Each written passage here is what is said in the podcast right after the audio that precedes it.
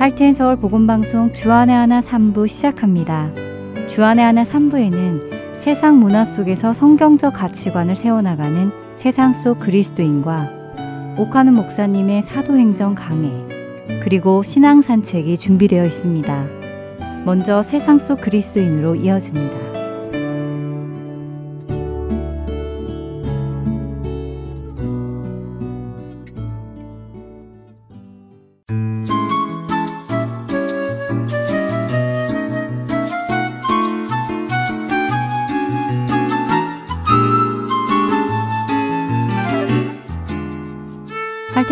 복음방송 애청자 여러분 안녕하세요. 세상 속 그리스도인 진행의 민경은입니다. 너희는 이 세대를 본받지 말고 오직 마음을 새롭게 함으로 변화를 받아 하나님의 선하시고 기뻐하시고 온전하신 뜻이 무엇인지 분별하도록 하라. 로마서 12장 2절의 이 말씀은 세상 속 그리스도인 이 프로그램의 기준이 되는 말씀입니다. 세상에 속하지 않은 사람이지만 이 세상에 살고 있기 때문에 우리는 언제나 이 세대의 문화에 노출이 되어 있습니다. 만일 우리가 세상으로부터 우리의 영성을 지켜내지 못한다면 우리는 이 세대를 본받을 수밖에 없게 되고 그 결과는 우리의 삶이 하나님의 선하시고 기뻐하시고 온전하신 뜻대로 살지 못하게 되는 것입니다. 그렇게 우리는 늘 말씀에 근거하여 모든 것을 분별해야 할 텐데요. 지난 10여 년간 가장 많이 생겨난 TV 프로그램이 어떤 프로그램이라고 생각하시나요? 드라마는 예전부터 늘 있어 왔고 음악 프로그램이나 시사 프로그램도 늘 그래왔지요. 그런데 2000년대 이후로 전 세계적으로 크게 늘어난 TV 프로그램이 있다고 합니다. 짐작할 수 있으시겠어요? 네, 바로 먹는 방송입니다. 예전에는 음식에 관한 방송이 그리 많지 않았다고 합니다. 기껏해야 하루에 10분 정도. 아침 시간에 요리법을 가르쳐 주는 짧은 프로그램 정도가 다였다고 하는데요. 그러나 요즘은 어느 나라나 먹는 방송이 굉장히 인기입니다. 한국에는 이 먹는 방송을 줄여서 먹방이라고까지 신조어를 만들어 사용하고 있는데요. 이런 먹는 방송이 처음 인기를 얻게 된 것은 인터넷이 발달하면서 일반 TV 방송이 아닌 인터넷 개인 방송에서 방송 진행자가 음식을 먹으며 사람들과 소통하기 시작한 데에서 비롯되었습니다. 영국 잡지 이코노미스트는 대한민국의 먹는 방송이 인기가 있는 이유에 대해 이렇게 평했는데요.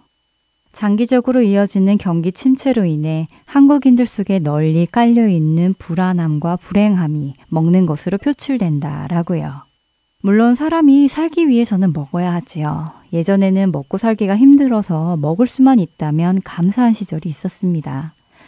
그런데 먹고 사는 것이 해결되니 사람들은 같은 것을 먹어도 어떻게 하면 더 맛있게 먹을 수 있을까에 관심을 가지기 시작했고 어떻게 하면 더 건강하게 먹을까 관심을 갖습니다. 또한 많은 돈을 들여 귀하다는 것을 먹어보려 하기도 하고 세계 최고의 요리사의 솜씨를 직접 경험해 보기를 원하기도 하지요. 이런 먹는 방송이 점차 유행이 되며 요즘 청년들 사이에서는 무엇을 먹으러 갈까? TV에 나온 맛집에도 가보자 하는 문화가 확산되고 있다고 합니다. 또 어른들도 마찬가지입니다. TV에서 보니 이렇게 요리를 하던데 저렇게 하던데 하시며 새로운 요리법들을 따라하고 또 서로 간에 정보를 공유합니다. 물론 음식을 먹는 것이 죄냐라고 물으실 수도 있습니다. 물론 아니지요. 먹는 것은 죄가 아닙니다. 말씀드린 대로 우리가 살기 위해서는 반드시 먹어야 합니다. 사실 저도 먹는 것을 굉장히 즐겨하고 먹는 것에 욕심도 많아서 오늘 이 방송을 준비하며 많은 고민이 되더라고요. 그렇다고 대충 넘어갈 수는 없겠죠? 우리 그리스도인의 특권은 잘못을 깨달을 수 있다는 것과 깨달으면 돌이킬 수 있다는 것이니까요. 사실을 사실대로 대면해야 할 것입니다. 먹는 것을 즐겨 하는 것, 때로 조금 많이 먹는 것. 여기엔 어떤 문제가 있을까요? 말씀을 통해 알아보겠습니다. 골로새서 3장 5절과 6절의 말씀을 읽어 드릴게요. 그러므로 땅에 있는 지체를 죽이라. 곧 음란과 부정과 사욕과 악한 정욕과 탐심이니 탐심은 우상 숭배니라. 이것들로 말미암아 하나님의 진노가 임하느니라. 골로새서 의 말씀 중 악한 정욕과 탐심이라는 말을 조금 더 깊이 살펴보겠습니다. 사실 이 말씀을 눈으로만 읽을 때는 악한 정욕이 그저 악한 본성, 악한 마음이라고 생각했습니다. 그리고 탐심은 남의 것을 가지고 싶거나 내게 주어진 것보다 더 많이 가지고 싶은 욕심이라고 생각했지요. 그런데 공부를 해보니 이 탐심에는 식탐도 포함되어 있다고 하네요. 예수님께서는 누가복음 12장 15절에서 모든 탐심을 물리치라 사람의 생명이 그 소위에 넉넉한데 있지 아니하니라 라고 하셨는데요. 여기서 탐심의 원어는 플레온 엑시아로 더 많은의 뜻을 가진 플레온과 소유하다의 뜻을 가진 에코라는 단어의 합성어라고 합니다. 그래서 탐심이라는 단어가 가지고 있는 의미는 일시적인 만족을 얻기 위해 필요 이상으로 더 갖기를 원하는 감정이라고 표현할 수 있지요. 여기서 말씀하시는 일시적인 만족은 단지 돈에 대한 탐심만을 가리키는 것이 아니라 사람을 잘못된 방향으로 이끄는 모든 종류의 욕심을 말씀하시는 것입니다. 음식은 우리가 살아가기 위한 필요 조건입니다. 우리에게 에너지를 주고 생명을 주지요. 그렇기에 음식 자체가 악한 것은 아닙니다. 그러나 음식을 필요 이상으로 원하던가 음식을 통하여 일시적인 만족을 얻으려 한다던가 하면 그때부터는 문제가 되는 것입니다. 사도 바울은 골로새서 3장 5절에서 탐심을 우상숭배라고 정의했지요. 우상숭배란 어떠한 대상을 하나님의 위치에 올려놓고 하나님보다 더 바라고 사랑하는 것입니다. 영국의 이코노미스트 잡지에서 말한 것처럼 사람이 불안과 불행을 느낄 때 그 불안함을 떨치기 위해 음식에 집착하는 것이라면 우리 그리스도인들이 먹는 것에 집착하게 되는 것은 무슨 이유일까요? 그것은 우리가 하나님 한 분으로 채워지지 않는 공간이 있다는 것을 의미하고 있는 것은 아닐까요? 먹는 것. 우리의 일상에서 빼놓을 수 없는 주님이 주신 하나의 기쁨이기도 합니다. 하지만 이 먹는 것이 나의 삶의 이유가 되고 나의 삶의 목적이 되고 나의 삶의 유일한 기쁨이 된다면 그것은 우상숭배가 되겠지요. 우리 스스로는 알 수 있습니다. 내가 좋아하는 음식을 먹기 위해 매주 상당한 시간을 할애하고 있거나 좋아하는 식당에 가기 위해 많은 시간과 돈을 투자하고 있다면 이런 것에 시간을 사용하는 것이 주님과 교제 나누는 시간과 정성에 비해 더 많다면 우리는 우리 스스로 돌아보아야 할 것입니다. 불과 몇십 년 전에는 가난하여 무엇을 먹을까 무엇을 마실까 하는 고민을 했다면 이 시대는 먹을 것이 너무 많아 무엇을 먹을까 무엇을 마실까 고민하는 세대입니다. 디모데전서 6장 8절은 우리가 먹을 것과 입을 것이 있은즉 족한 줄로 알 것이라 라고 말씀하십니다. 그리고 11절에서 12절은 이렇게 말씀하시지요. 오직 너 하나님의 사람아 이것들을 피하고 의와 경건과 믿음과 사랑과 인내와 온유를 따르며 믿음의 선한 싸움을 싸우라 영생을 취하라 이를 위하여 내가 부르심을 받았고 많은 증인 앞에서 선한 증언을 하였도다. 그리스도인이 집중해야 할 것은 무엇을 어떻게 더 맛있게 먹을까, 어떻게 더 많이 먹을까 하는 것이 아니라 의와 경건과 믿음과 사랑과 인내와 온유를 따르며 믿음의 선한 싸움을 싸우는 것입니다. 자신을 향해 가는 세상 속에 우리는 계속해서 우리의 주인은 하나님이시라는 것을 기억하며 성경에서 말씀하시는 거룩한 성도로 살아가는 우리가 되길 소망하며 지금 이 시간 마치겠습니다. 다음 시간에 뵙겠습니다. 안녕히 계세요.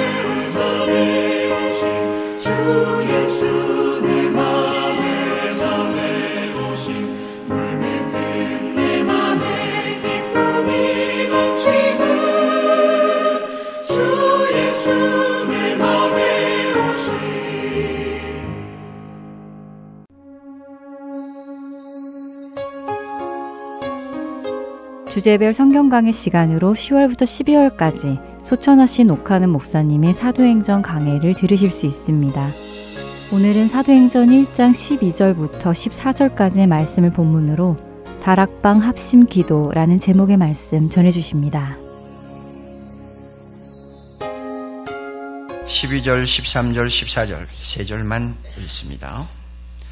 제가 먼저 읽습니다. 제자들이 감남몬이라고 하는 산으로부터 예루살렘에 돌아오니 이 산은 예루살렘에서 가까워 안식일에 가기 알맞은 길이라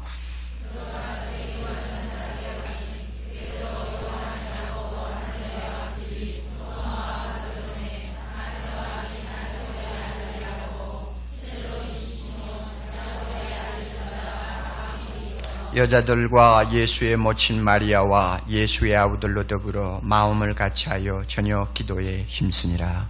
아멘. 같이 기도드리십시다. 주님, 메마른 이 세상, 숨이 막힐 것 같이 답답한 이 세상, 한 고개를 넘으면 또 다른 고개가 가로막고 강 하나를 건너면 또 다른 강이 가로막는 너무나 험난한 길, 이 세상 길, 우리로 하여금 걸어가게 하시면서 우리 혼자 두지 아니하시고 하나님의 말씀으로 항상 우리와 함께 동행하시는 그 놀라운 은혜를 감사합니다. 일주일 동안 우리는 정신없이 시간을 보냅니다만 바쁜 중에도 피곤한 중에도 어려움이 있는 중에도 마음이 몹시 울적하고 답답한 중에도 이 시간을 기억하고 우리 한 자리에 모여 하나님의 말씀에 귀를 기울이게 하심을 감사합니다. 주님 이 자리에 오셔서 주님이 말씀하시옵소서. 주님이 갈릴리 바다에서 많은 무리들을 앞에 놓으시고 조그만한 고깃배에 서셔서 앉으셔서 가끔 가르치신 것처럼 오늘 이 시간 오셔서 가르쳐 주시고 제자들을 무릎 앞에 둘러 앉혀놓고 그 부드럽고 자상한 음성으로 잘 깨닫지도 못하던 제자들을 온유한 자세로 가르쳐 주시던 그 모습 우리가 기억하오니 주여 이 시간 주님 그렇게 우리를 가르쳐 주시기를 바랍니다. 성령께서 오셔서 특별히 이 시간 주관해 주시고 주여 한 사람이라도 마음이 열리지 않는 자 없게 하시고 하나님 아버지 세상적인 생각으로 가득하다가 넘어가는 시간 되지 않도록 주여의 시간을 온전히 주의 영으로 지켜주시고 채워주시고 치료해 주시고 무장시켜 주시옵소서 부족한 종 항상 감추어 주심을 믿습니다. 오직 주님 말씀하시옵소서 예수님 이름으로 기도 올리옵나이다. 아멘 예수님이 이제 승천하셨습니다. 이제 떠나시고 이 세상에서는 다시 육신의 눈으로 볼래야 볼 수 없는 존재가 되었습니다. 여러분 12절에 보면 제자들이 예수님을 이제 마지막으로 작별하고 감남산이라고 하는 데서 예루살렘으로 돌아오는 기록이 있습니다. 그 제자들의 심정을 여러분이 한번 생각해 보세요. 물론 예수님이 많은 약속을 하고 가셨어요. 또 예수님이 가시면 분명히 성령이 오신다고 분명히 그들은 이제 믿고 있습니다. 예수님이 십자가에 못 박히시기 전 이전의 제자들하고는 다릅니다. 왜냐하면 40일 동안 특별 교육을 받았고 40일 동안 부활하신 그리스도와 직접 만나면서 그 입술에서 떨어지는 말씀을 통해서 상당히 영적으로 무장하고 새로워진 데가 있습니다. 그런데 이제 사랑하는 주님, 육신의 입장에서는 영원히 작별했습니다. 120여 명의 제자들이 조용히 말없이 예루살렘으로 돌아왔습니다. 아마 제 생각에는 서로 좋아서 뭐 서로 대화를 나누지도 않았을 것 같습니다. 승천하시는 그 모습이 너무나 황홀했기 때문에 그들은 무엇인가 어리 빠져 있는 사람처럼 보였을지도 모릅니다. 어떤 면에는 이제 다시 보지 못하실 예수님을 그리워하면서 생각하면서 과거에 주님이 그들에게 하신 말씀들을 마음속에 되새기고 주님의 그 온화하신 모습을 마음속에 그려보면서 조용히 예루살렘으로 돌아왔을 것 같습니다. 그들은 흩어지기 싫었습니다. 예수님조차 떠나신 마당에 살아가는 형제 자매들끼리 흩어져 버리면 그야말로 모든 것을 다 잊어버릴 것 같은 아마 불안이 있었을지도 모릅니다. 대단히 섭섭하게 생각이 될지도 모릅니다. 그래서 그들은 갑시다 하는 말도 없이 꼭 같은 방향으로 길을 걸었고 들어갑시다 하는 말도 없이 그들은 소리 없이 전에 자주 모였던 다락방으로 올라갔습니다. 그 분위기 아시죠? 우리는 지금 다락방에 모인 제자들을 지금 마음속에 그리면서 말씀을 지금 생각합니다. 그들의 마음을 우리는 다 읽을 수 없어요. 그들의 느낌 우리 다 가질 수 없어요. 그러나 여러분 각자가 한번 잘 생각해 보세요. 신자들 세계에서 아름다운 일이 참 많은데 그 가운데서 세상에서 발견할 수 없는 참 아름다운 것은 말이 없이 침묵 가운데서 무엇인가 하나됨을 느끼는 순간입니다. 그 순간은 참 행복한 순간입니다. 여러분 그거 아세요? 우리 교역자들이 조용히 교역자 하느라고 앉았을 때 아니면 기도회 하느라고 앉았을 때 설명하지 않아도 잔소리하지 않아도 명령하지 않아도 무엇인가 하나 된 것을 고요히 느끼면서 서로 쳐다볼 때 제일 행복합니다. 그렇죠? 우리 장로님들이 성경 말씀을 앞에 놓고 둘러앉아서 서로가 개성이 다르고 환경이 다르고 모든 여건이 다르지만 예수님 한 분 때문에 마치 다락방에 모인 120명처럼 마음이 하나 되어 명령이 없어도 기도하고 건면하지 않아도 사랑하고 설명하지 않아도 형제의 마음을 읽을 줄 아는 이 뜨거운 하나됨 참 아름다운 거예요. 사실 교회는 그래야 합니다. 초대교회 가장 최초의 모임이라고 할 수 있는 이 120명의 모임은 그야말로 마음이 하나 된 모임입니다. 우리 내려가면 저희가 마음을 같이 하여 저녁 기도에 힘쓰니라. 마음을 같이 한다. 하는 말, 그 단순하게 한 말이 아닙니다. 예수님은 떠나셨지만, 이제는 하나 된 것을 느꼈어요. 그래서 남자, 여자 구별하지 않냐고 한 자리에 모였습니다. 아마 이거 쉬운 일이 아닐 거예요. 그 당시 상황을 봐서는. 우리 승천 장소에 대해서 한번 좀 한마디 하고 넘어갑시다. 예수님이 승천을 하셨을 때 그 곳이 어디였을까? 오늘 사도행전에 보면 감남산, 감남원 언덕이었습니다. 그렇죠? 예, 감남원 언덕. 그리고 11절하고 12절하고 비교하면은 분명히 제자들이 예수님 승천하시던 곳이 감남원 언덕이었습니다. 그런데 같은 성경을 쓴 누가가 누가복음 24장 50절에는 무엇이라고 이야기했는가 하면 저희를 데리고 배단이 앞까지 나가서 저희 보는 데서 들리움을 받으셨다 이랬어요. 그러면 감나문하고 베다니 앞까지 베단이라는 동네하고 보면 감나문은 예루살렘에서 베다니까지의 거리의 중간 지점, 지점에 있습니다. 여기 보니 에, 거리가 어느 정도라고 했나요? 예루살렘이에서 가까워 안식일에 가기 알맞은 길이라. 안식일에 가기 알맞은 길 여러분이 상식적으로 알고 계시죠? 유대인들이 안식일에는 일을 하지 못하게 하기 위해서 도보 여행도 법적으로 제한을 해버렸습니다. 그래서 어느 정도 거리 이상을 가면 그거는 주의를 범하는 것으로 나왔습니다. 이건 성경이 없는 이야기예요. 그러니까 유대인의 지도자들이 그렇게 법을 정해놓고 제한을 해버렸습니다. 그러면 그 안식일 날 걸어가도 될 만한 거리가 안식일에 가는 길입니다. 소위 안식일 도보길입니다.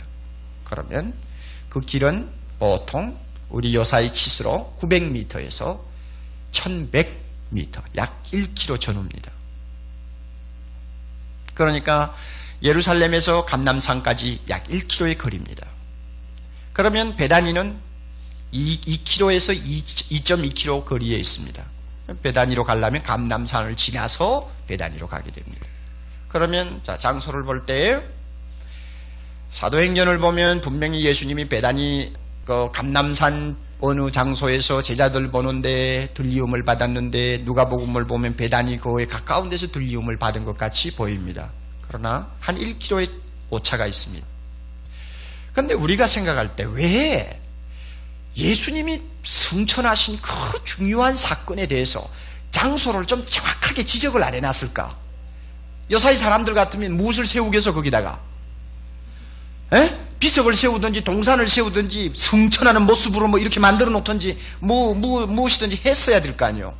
그런데 이상하게 성경에는 이게 없어요. 누가가 누가복음이나 사도행전을 기록할 당시는 주 57년경입니다. 그러니까 예수님이 승천하시고 나서 약 20년 후입니다.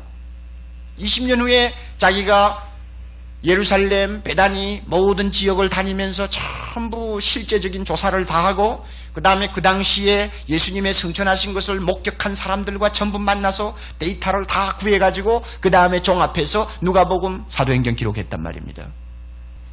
그러면 한 20년 차인데 왜 예수님이 승천하시던 그 모습을 본 사람들이 무슨 큰 돌멩이를 하나 갖다 놓던지 아니면 뭐 집을 하나 지어 놓던지 교회당을 하나 지어 놓던지 십자가를 세워 놓던지 해서 표를 안 해놓을까?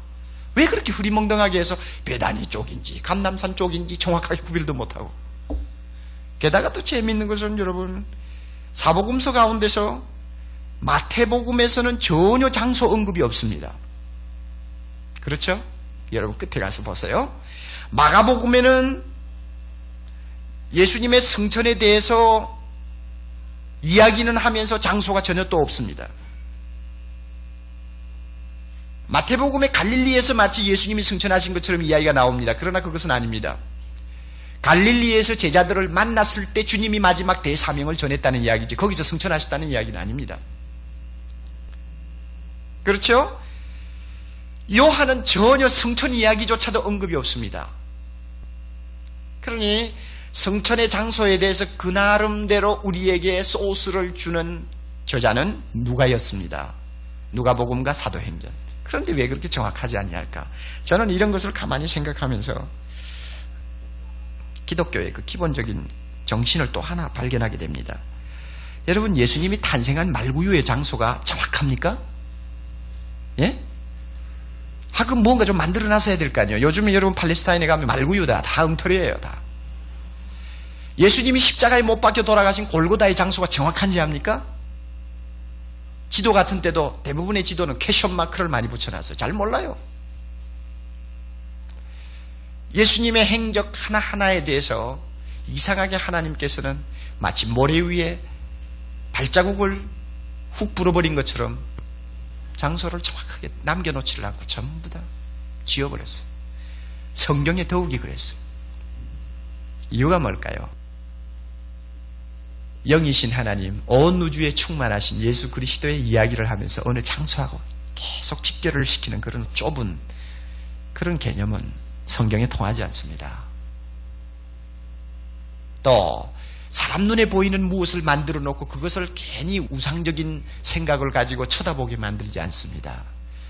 그야말로 기독교는 영적인 종교입니다. 그래서 그렇게 중요한 승천의 장소, 탄생의 장소, 골고다 그 모든 것에 대해서 성경이 남아있는 이상 그 지역도 남아있어야 될 거 아니에요? 회교 같으면은 그야말로 대단히 요란하게 그 장소를 보존하고 있었을 것입니다. 그러나 기독교는 그렇게 하라는 명령도 없고 그렇게 할 필요도 느끼지 않았고 어떤 면에서는 도대체 흔적조차 찾을 수가 없는 그와 같은 일들이 많이 있습니다. 그 이유가 기독교는 영적인 종교입니다. 육신에 보이는 것을 중시하지 않습니다. 따라서 교회 안에서도 마찬가지예요. 뭐, 그 눈에 보이는 그 무엇을 자꾸 강조하는 거 좋지 않아요. 로마 캐톨릭 그런 면에서 대단히 좋지 않습니다. 뭐, 유물이라든지, 위대한 성당이라든지, 뭐, 예수님의 흔적에, 흔적, 어떤, 어떤 유적지에다가 뭘 세우고는 관람객을 불러들인다든지, 이와 같은 이런 성경 정신하고는 거리가 멉니다. 어떤 목사님은 교회 지을 때 뭐 갈릴리 바닷가에서 가지고 온 뭐 무슨 돌멩이 몇 개를 갖다가 교회 주춧돌 밑에다가 깔고 뭐 그 다음에 교회당을 짓고 뭐 이러시던데 그런데 내가 그런 거 들을 때 물론 다 의미가 있겠지만 도대체 그게 무슨 소용이 있단 말인가? 갈릴리의 돌멩이하고 예수님하고 무슨 소용이 있단 말이야?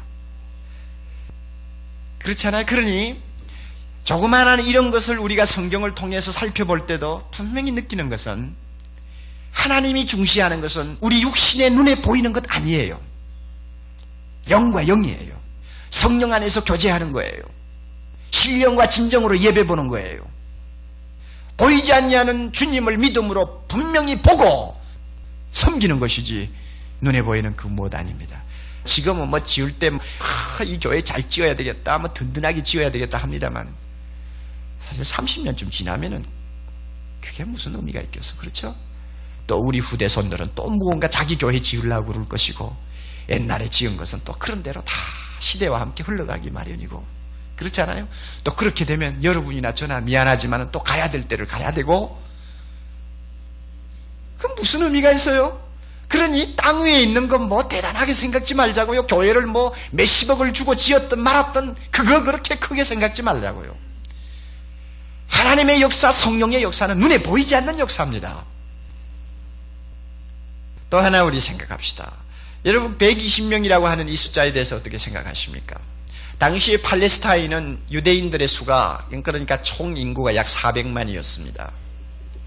그러니까 400만 가운데서 120명이 지금 모였습니다. 120명만이 주님을 떠나보낸 다음에 주님의 일을 계승하기 위해서 주님이 약속하신 성령을 기다리기 위해서 하나님의 나라 그 나라를 위해서 주님이 명령한 그대로 딱 끝까지 모든 족속을 제자로 삼기 위해서 120명이 모였습니다. 400만 인구 중에 120명이에요. 굉장히 적은 숫자입니다. 너무너무 적은 숫자입니다. 서울 인구 800만이라고 한다면 800만을 치면 몇 명이요? 240명이요. 240명이 그리스도를 따라가는 저 적은 소수의 무리로 모인 것입니다. 승천하신 주님은 여기에다가 모든 기대를 다 걸고 가셨습니다. 사람들 보기에는 너무나 미미한 계자씨 씨앗과 같은 아무것도 아닌 존재입니다. 그러나 여러분, 하나님의 역사는 항상 이렇게 작은 데서 큰 기적을 가져다 줍니다. 찬들이 너무 자기 자신을 과소평가하고 있습니다. 나는 여자니까. 아니면 나는 뭐 신학교 안 갔으니까. 천만에요. 어디 120명 중에 신학교 갔다 나온 사람이 있어요. 누가 신학교 갔다 왔어요? 베드로 무슨 신학교 나왔죠? 예수 신학교 나왔죠. 막달라 마리아 무슨 신학교 나왔어요? 일곱 귀신 신학교 나왔죠. 사실 아무것도 아닌 평신도들입니다. 그런데도 120명 여기에 전 세계의 운명이 걸려 있었고 하나님 나라의 성패가 좌우되는 키가 여기에 걸려 있었습니다. 오늘 우리들의 문제는 숫자가 적어서 문제가 아닙니다. 어떤 면에 너무 많아서 문제입니다. 적은 수의 사람들이 자기 책임을 느끼지 못해요. 우리 오늘 밤에 주님 앞에 기도할 때 여러분 마음속에 이 기도를 하셔야 될 것 같습니다. 주님, 적은 수를 통해서 기적을 일으키시는 하나님 아버지, 한 사람이라도 100% 주를 위해서 헌신하기를 원하는 사람만 있으면 그 한 사람을 통해서 하나님의 큰 뜻을 이루시기를 원하시는 주님이시여. 내 비록 여자지만은, 내 비록 평신도지만은, 내 비록 세상에서 직업을 가지고 뛰는 사람이지만, 주님 나의 것 전부 100%가 주의 것입니다. 주님이 100%다 받으시면 반드시 나를 통해서 주여 역사하실 수 있습니다. 주님의 뜻을 이룰 수 있습니다. 이 기도하셔요. 120명은 그런 사람들이었습니다. 예수님의 동생들처럼 한때는 예수 미쳤다고 잡으러 다닌 사람들이요. 한때는 도무지 예수님을 이해하지도 못했던 사람들이지만 그들이 변화받아서 120명의 무리에 끼어서 앉아 있습니다. 주님은 과거야 어떻게 했든 말았든 간에 과거야 주님의 마음을 아프게 했든지 과거야 하나님의 말씀대로 순종하지 못한 점이 많든지 간에 과거에는 어두운 여러 가지 마음 참 역사를 가지고 있었든지 말았든지 간에 지금 이 순간 주님의 손에 쓰임 받기를 원하면 주님은 그 사람 사용합니다. 120명. 대한민국이 필요로 하는 120명. 지금은 너무나 절실합니다. 누가 이 120명이 되겠어요?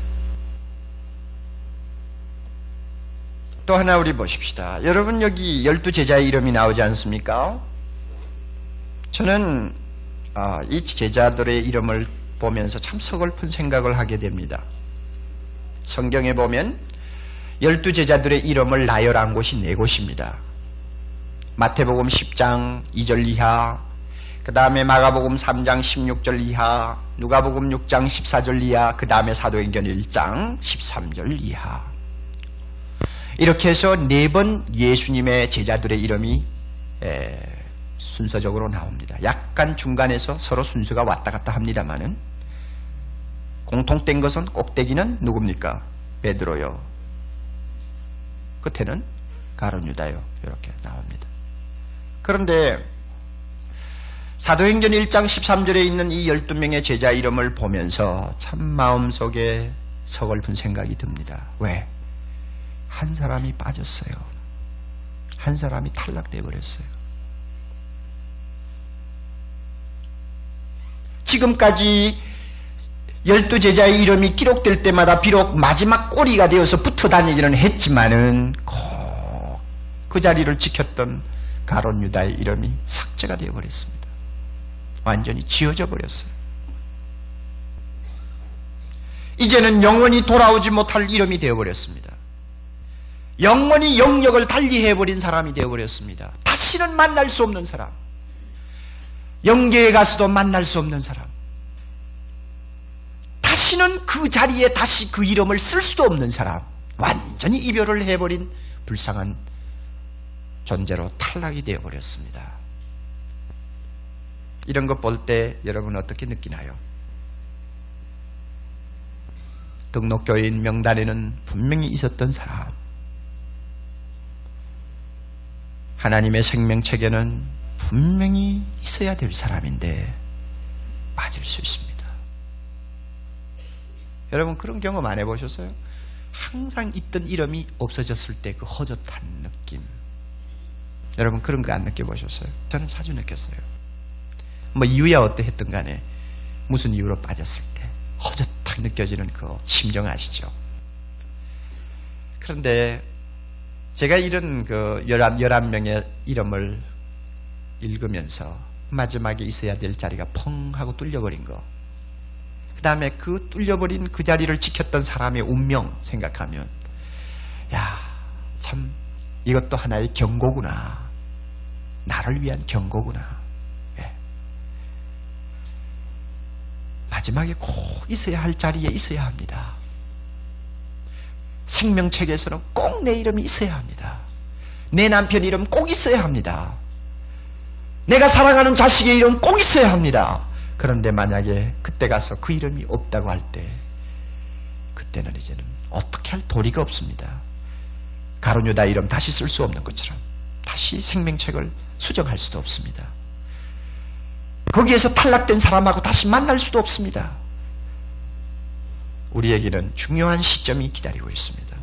언젠가는 영원히 잊어버린 이름을 보고는 가슴 아파할 어느 순간이 우리에게 있을 수 있습니다. 이것을 위해서 지금부터라도 우리 자신들이 각성해야 합니다. 깨워야 합니다. 주여 마지막까지 내 이름 생명책에서 도말되지 않도록 주님 마지막까지 지켜주옵소서. 내 사랑하는 아내, 내 사랑하는 남편, 내 사랑하는 자식, 내 사랑하는 부모 어느 이름이라도 마지막 꼭 있어야 될 그 이름 속에 빠지지 않도록 주여 인도해 주시옵소서. 가론유다와 같이 불행하게 그 이름의 그 이름이 삭제되고 영원히 멸망받은 존재가 되지 않도록 인도해 주옵소서. 기도해야 합니다. 이건 너무 너무 지나치게 예민한 것입니까? 제가 성경을 볼 때? 그래요? 여러분 그렇습니까? 저는 일부러 찾아봤어요. 자, 왜냐하면 다 아는 이야기지만 참 무엇인가 허젓하다. 어디 보자. 마태복음에는 가론 유다 이름이 있나 없나, 마가복음에는 있나 없나, 누가복음에는 있나 없나 다 있어요. 비록 마지막에 붙어 다녔지만 다 있어요. 이 사람 꼭 여기에도 있어야 될 사람인데 없구나 하고 느낄 때 언젠가는 이 문제가 나에게도 심각한 도전이 될 수 있겠다. 그렇게 생각했습니다. 마음에 한번 명심하고 깊이 생각해 두세요. 그런데 한 가지 제가 볼때 베드로가 일어나서 이제 가론유다에 대한 설명을 합니다만은 전혀 동정하는 빛이 없습니다. 아주 냉정합니다. 아예 갈 길을 갔다고 하는 식입니다. 예언대로 그대로 성취되어서 완전히 자기 길을 갖고 사도의 직분은 뺏겼다고 생각합니다. 거기에 대해서 안 됐다 하는 말을 한다든지 동정하는 투가 전혀 안 보입니다.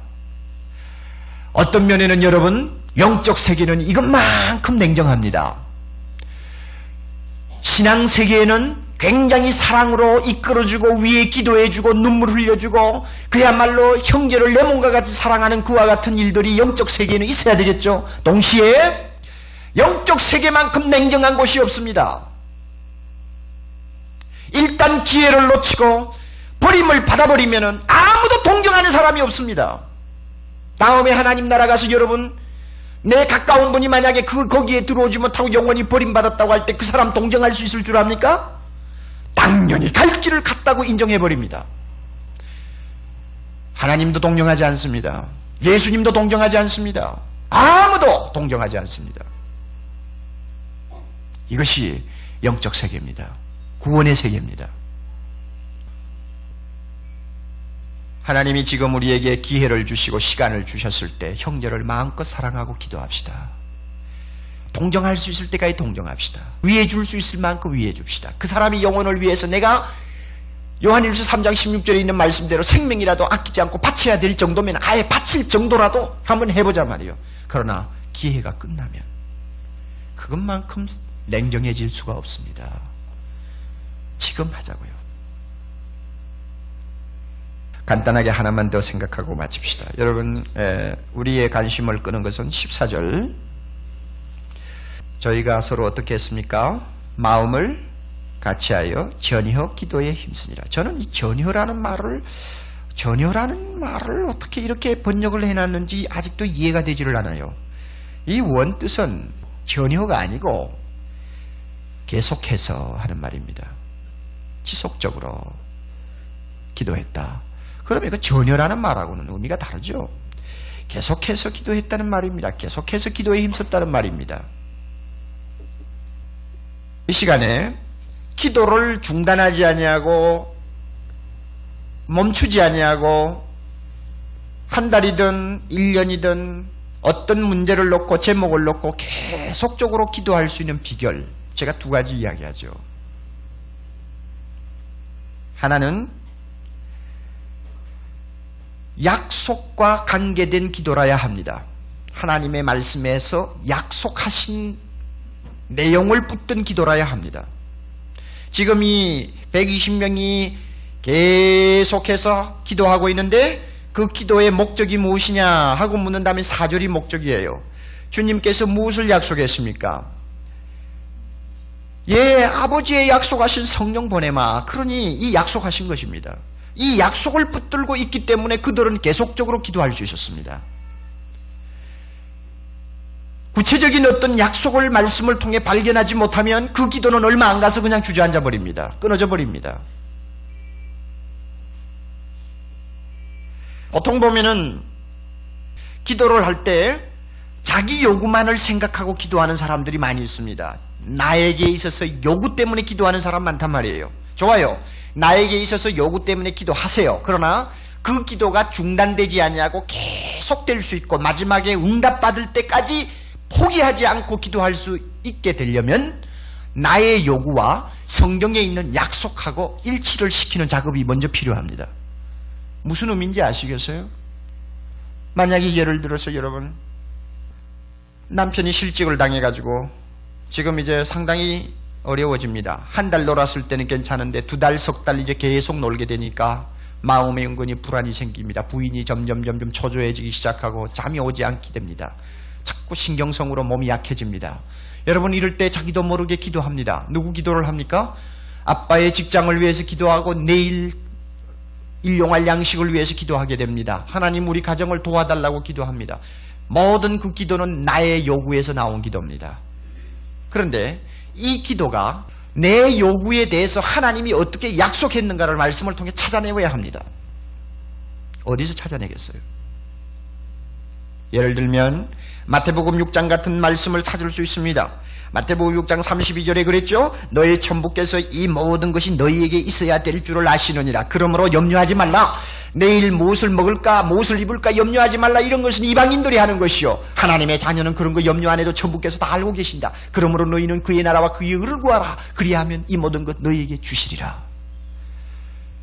그 약속을 만약에 발견했다면 하나님 옳습니다. 하나님께서 분명히 그렇게 약속하셨으니 나는 이 약속 분명히 붙들고 우리 아빠 문제에 기도하겠습니다. 우리 가정 문제 기도하겠습니다. 이렇게 해서 약속하고 내 요구하고 일치가 된 기도라야 그 기도가 끝까지 지속이 될 수 있고 흔들리지 않습니다. 이런 의미에서요. 지속적인 기도일수록 하나님의 말씀을 부지런히 살펴야 합니다. 성경에서 무엇이라고 약속했느냐를 계속 찾아야 됩니다. 그 약속을 붙들어야 합니다. 그 약속에게 약속에다가 나의 모든 기도의 전력을 투구해야 합니다. 이럴 때 그 기도는 성취됩니다. 120문도가 앉아서 기도할 때 막연히 막 그냥 기도하지 않았어요. 막연히 기다린 거 아니에요. 주님의 약속 보내주신다고 하신 성령의 약속 붙들고 기도했습니다. 여러분 우리 기도를 다시 여러분 검토하시기를 바랍니다. 여러분 기도 제목들이 다 많겠지만은 나의 기도가 응답받을 때까지 지속될 수 있는 기도가 되기 위해서는 하나님의 말씀에서 나의 요구에 대해서 어떻게 약속하셨는가를 분명히 찾으시라 그 이야기입니다. 그러니 솔직히 이야기해서요. 성경 보지 않는 기도하는 사람 병자입니다. 저는 그렇게 생각합니다. 날마다. 성경 별로 보기 싫어하고 공부하기 싫어하고 날마다 눈, 엎드려서 눈 감고 기도하기를 원하는 사람, 기도원이나 뛰어다니는 사람, 나는 그 건전한 기도인이라고 보지 않습니다. 그렇기 때문에 한국에 있는 많은 기도원이, 한국에 있는 많은 기도하는 사람들이 샤머니즘으로 빠지는 이유가 바로 그것입니다. 성경 말씀의 약속은 등한히하고 날마다 자기 요구만 가지고 찾으니까 결국은 시험에 빠지기도 하고 잘못되기도 하고 자신이 영적인 면에서 병들기도 하고 그렇습니다. 이 점을 여러분이 꼭 기억하세요. 또 지속적인 기도가 되려면 한 가지 더 합심하는 기도일수록 좋습니다. 혼자 기도보다도 합심하는 기도가 좋습니다. 제가 실직 문제를 예를 들었으니까 다시 이야기합니다. 여러분 가정에 가정에 이 문제를 놓고 여러분 기도하실 때 남편이 서로 믿지 않는다고 할지라도 부인 되시는 분들 혼자 기도하지 마세요. 아빠가 참 이 의기소침해가 있을 때는 한마디로 이야기해서 좀 맥이 없습니다. 가정에서 옛날처럼 그렇게 막 큰 소리 쾅쾅 치지 못하죠. 기가 죽어 있단 말이에요. 그러니까 부인 말 잘 듣습니다. 그렇죠? 잘 들어요. 그러니까 그럴 때는 아빠 보고 아빠. 이 문제는 하나님이 해결해 주어야 돼요. 그러니까 저녁에 자기 전에 한 30분 이용해서 아빠 둘이서 같이 기도 좀 해요. 합심 기도하라 그 말입니다. 성경에 보면 합심 기도의 능력은 굉장히 큽니다. 병자가 있느냐 교회의 장로들을 불러서 너희들이 같이 기도하라 그랬죠. 서로 병낫기를 위해 기도하고 죄를 고백하며 기도하고 기름을 바르면서 기도하라. 의인의 기도는 역사하는 힘이 많으니라. 합심 기도입니다. 아빠하고 같이 기도하시라. 예수 안 믿어도 돼. 아빠 눈 감고 가만히 계세요. 내하고 손잡고 내가 기도할 테니까 아빠 가만히 눈 감고 마음으로 그 기도를 들어보세요. 그리고 마음이 움직이면 하나님을 향해서 마음을 여세요. 우리 둘이 저녁마다 기도하자고요.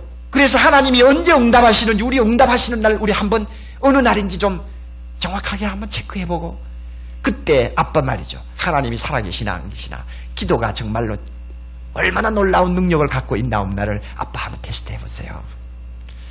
부인이 이 정도의 믿음이 있으면 하나님이 가만히 두지 아니할 것입니다. 그렇죠? 네. 자녀의 문제 있습니까? 혼자 기도하지 마세요. 자녀하고 같이 하세요. 자녀 불러놓고 너 보니까 성적이 자꾸 떨어지는구나. 너 요사이 보니까 나쁜 친구들하고 자꾸 놀러 다니는 것 같은데 좀 내가 걱정이다. 알겠니? 그래 놓고는 애 보내놓고 나중에 자기 혼자 방에서 어, 주여 우리 철수 꼭 인도해 주옵소 이러지 말고 이러지 말고 애 불러놓고 야 내가 보니 너 조금 걱정되는 것이 있는데 어떻게 할까 하나님이 너를 좀 도와주셔야 될 것 같아 이것을 위해서 우리 같이 기도 좀 해봐 손잡고 앉아 아 그럼 이 애가 이 무슨 뭐 근본적으로 잘못된 놈이 아니면은 그 뿌리치고 도망갈 수는 없을 거예요 엄마 아빠가 참 진심으로 이야기하는데 그 뿌리칠 자녀가 있나요? 그래요. 조금 장난기 있는 놈 같으면 엄마 길게 하지 말아요. 길게. 네, 그럴 때일수록 꽉 붙들고 길게 하는 거예요. 길게. 길게. 그래서 여러분 그렇게 가정에서부터 합심 기도를 해보세요. 하나님이 어떻게 응답하시나? 이 합심 기도가 놀라운 역사를 가져다 줍니다. 120문도의 이 기도 가만히 보면요. 그렇게 단순한 기도가 아닙니다. 기도를 지속적으로 중단하지 않고 하겠느냐. 응답받을 때까지 할 수 있겠느냐. 두 가지 제가. 성경의 약속을 나의 요구와 일치시켜라. 그 다음에 되도록이면 합심해서 기도하는 기도 피터를 만들어라. 이러면은 우리 기도는 승리합니다. 아멘. 아멘.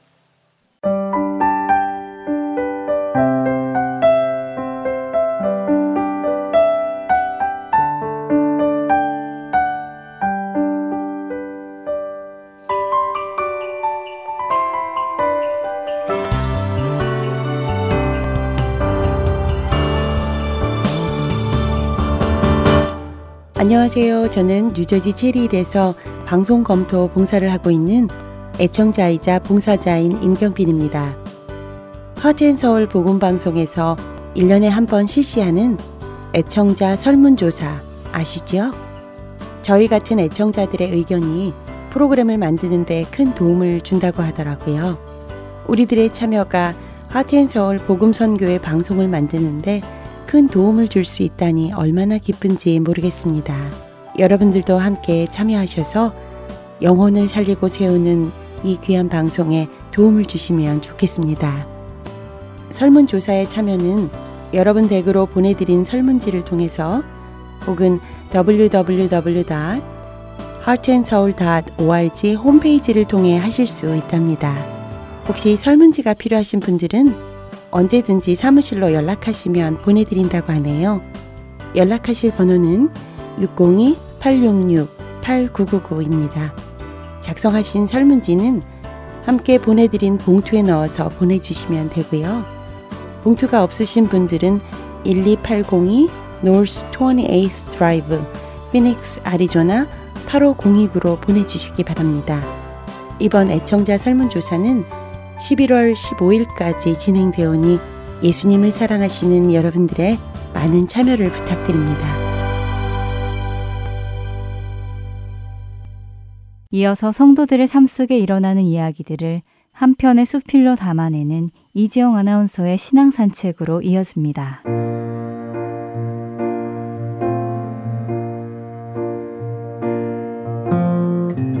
집사님, 제가 좋은 친구 소개해 드릴게요. 봄볕이 따사롭던 어느 주일날, 사모님께서 저에게 친구 한 사람을 소개해 주겠다고 하시네요. 저희 교회를 나오신 지 3개월가량 되셨다는데, 얼굴도 생각나지 않지만, 윤나영이라는 그분의 이름도 낯설었지요. 사모님께서는 나영 자매가 많이 외로운 분이니 좋은 친구가 되어주면 좋겠다고 하시며 자매님의 전화번호가 적힌 종이 쪽지를 건네 주셨지요. 저는 그날부터 나영 자매를 위해 기도하기 시작했습니다. 그리고 주중 어느 날 기대하는 마음으로 나영 자매에게 전화를 걸었어요. 차분한 목소리를 지닌 자매님은 반갑게 전화를 받으며 사모님께서 자신에게도 좋은 친구를 소개해 주겠다고 하셨다며 제게서 걸려올 전화를 기다리고 있었다고 무척 반가워했습니다. 드디어 나영 자매를 만나러 가는 날 아침. 새로운 만남을 기대하는 설레는 마음도 있었지만 왠지 마음 한편이 두렵고 떨려왔습니다. 그분에게도 좋은 친구를 소개해 주겠다고 하셨다는데 내가 그분이 기대하는 좋은 친구가 못 되면 어쩌나 하는 불안감. 오늘 만나서 무슨 이야기를 해야지? 어떻게 하나님의 사랑을 전할 수 있을까? 그분과 같이 성경 공부를 하고 싶은데 초면에 성경 공부를 권해도 될까? 혹시 성경 이야기를 꺼내면 나를 부담스러워하지는 않을까? 이런저런 인간적인 걱정들 때문에 마음이 무겁고 두려워졌던 것이지요. 저에게는 아침마다 하나님과 교제하는 귀한 시간이 있습니다. 말씀으로 하루를 시작하는 저의 일상대로 나영 자매를 만나는 아침에도 성경 말씀을 읽고 묵상을 했지요. 그날의 말씀은 예레미야 18장 말씀이었습니다. 하나님께서 예레미야에게 이렇게 말씀하십니다. 너는 토기장이의 집으로 내려가라. 내가 거기서 내 말을 내게 들리리라. 그 말씀을 들은 예레미야는 토기장이의 집으로 내려가 토기장이가 진흙으로 그의 의견에 선한 대로 그릇을 만드는 것을 바라봅니다. 그때 하나님께서 이스라엘 백성에게 할 말을 예레미야에게 하십니다. 이 토기장이 하는 것 같이 내가 능히 너희에게 행하지 못하겠느냐. 진흙이 토기장이의 손에 있음 같이 너희가 내 손에 있느니라. 이 말씀을 읽는 순간에 마치 하나님께서 저에게 직접 말씀하시는 것만 같았습니다. 예레미야가 토기장이의 집으로 내려가라 하시는 하나님의 말씀에 제가 왜 토기장이의 집에 가야 합니까? 하고 불평하지 않고 하나님의 말씀에 순종해서 토기장이의 집에 내려갔듯이 지금 제가 할 일은 자매님을 만나러 가는 것, 바로 그것이라는 생각이 들었습니다. 그리고 거기서 제가 할 일을 하나님께서 알려주실 거라는 믿음이 제 마음에 확신으로 다가왔지요. 무슨 말을 할까? 무엇을 할까? 하고 걱정하던 저에게 얼마나 위로가 되고 힘이 되던지요. 멀리 계신 하나님이 아닌 가까이서 말씀하시는 하나님을 보여주시니 모든 염려가 순식간에 사라졌습니다. 햇살이 윤하니 포근한 고운 아침이었지요. 러시아워가 막 끝나고 아이들의 등교 시간도 지나간 오전 시간. 자매님을 만나러 세인루이스 하이웨이 4리를 운전해 가는 길은 나를 위해 미리 예비하신 길처럼 평화로웠고 길 옆의 나무들은 물된 동산의 나무들처럼 푸르고 싱그러웠습니다. 저는 약속 시간보다 조금 더 일찍 도착해서 나영 자매를 기다리며 만남을 위해 기도를 드리고 있었지요. 그때 찻집 문이 열리며 나폴나폴 무릎까지 내려오는 플레어 스커트에 노란색 스웨터를 입은 예쁜 여자분이 미소를 띠고 들어왔습니다.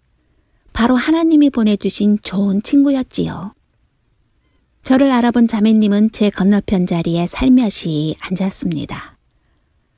그리고 사슴처럼 크고 깊은 검은 눈동자로 저를 바라보았지요. 저는 이 아름다운 여인의 얼굴 안에 감추어 있는 깊은 어둠을 애써 찾으려 하지 않았답니다. 활짝 웃으며 내 앞에 앉아 있는 지금 이 모습이 하나님이 이 여인에게 주신 진짜 얼굴이라고 생각했지요. 아침에 주님이 주신 말씀으로 힘을 얻은 저는 하나님이 하실 일을 기대하는 마음으로 가슴이 두근두근거렸습니다. 향기로운 차를 마시며 이런저런 이야기를 나누는 가운데 우리는 허심탄회하게 서로의 이야기를 나누게 되었습니다. 그리고 놀랍게도 자매님이 먼저 저와 개인적으로 성경 공부를 하고 싶다고 말하는 것이 아니겠습니까? 예수님을 알고 싶다는 것이었습니다. 저는 속으로 아멘, 감사합니다, 하나님 하고 외쳤지요. 어깨까지 내려오는 검은 머리에 유난히 플레어 스커트가 잘 어울렸던 나영 자매님. 저는 나영 자매님과 매주 만나 성경 말씀을 공부하고 삶을 나누기 시작했습니다. 만남이 거듭되면서 차츰 자매님은 마음의 문을 열었고 내면의 아픔과 외로움까지 솔직하게 나누기 시작했지요. 자녀들의 교육을 위해 미국에 오신 자매님은 가정과 교육과 양육하는 책임을 홀로 감당하느라고 그동안 많이 버거웠다고 했습니다. 너무 힘이 들어서 자신의 가슴 한켠에 커다란 구멍이 뻥 뚫린 것 같다고 했습니다. 저는 자매님에게 예수님을 소개하고 자매님이 홀로 짊어진 무거운 짐을 예수님께 내려놓으시기를 말씀으로 권면했지요. 예수님과 동행하면서 그분의 도우심을 구하고 담대하게 미국 생활에 적응해 가시기를 그리고 자녀들을 위한 꿈과 계획들을 하나님 안에서 세워가기를 권유하며 간절히 함께 기도해 갔지요. 나영 자매님의 가슴 한켠에 뻥 뚫린 어두웠던 구멍 안에 예수님의 따스한 빛이 비추이고 먹구름 사이를 뚫고 햇살이 차츰 밝아오듯이 자매님의 마음이 환하게 다시 밝아지기를. 그래서 나영 자매님이 예수님의 사랑 안에서 본래의 예쁜 밝은 모습을 찾아가기를 기도했지요.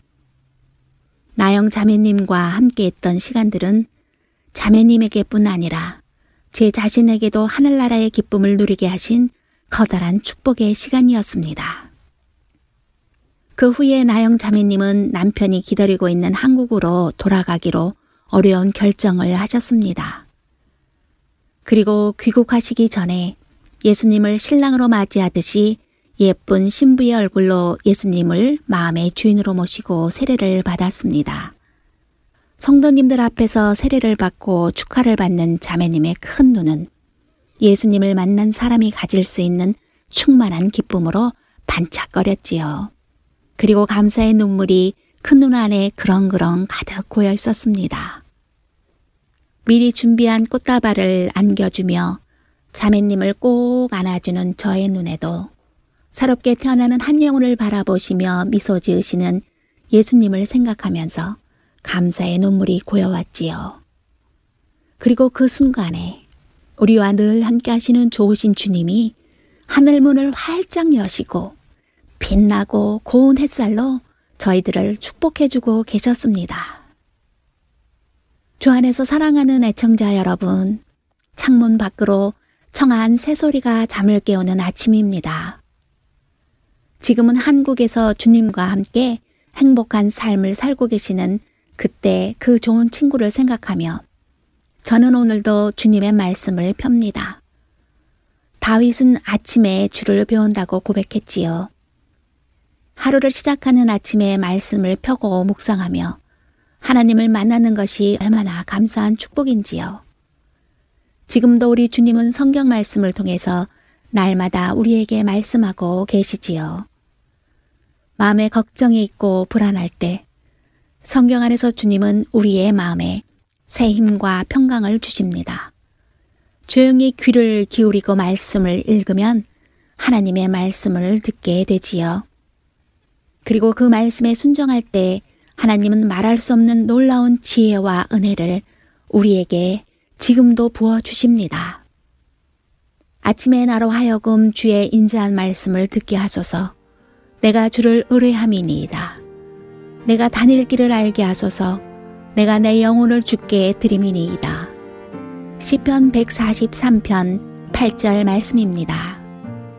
다음 시간까지 주 안에서 평안하세요.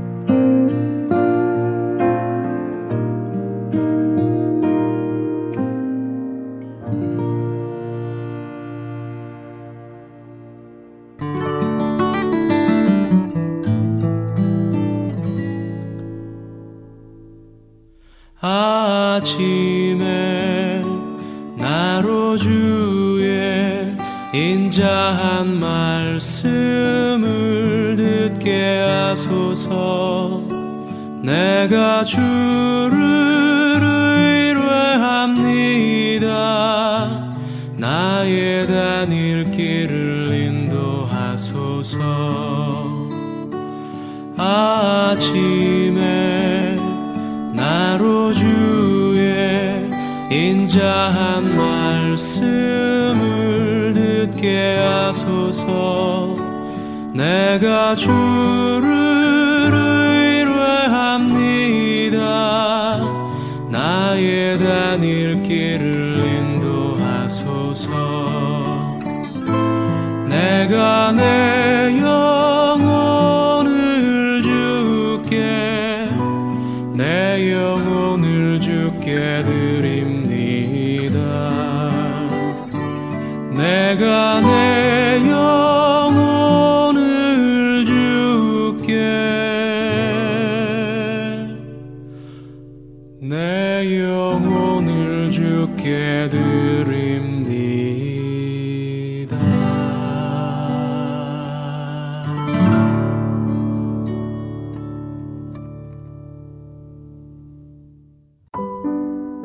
주안의 하나 3부 준비된 순서는 여기까지입니다.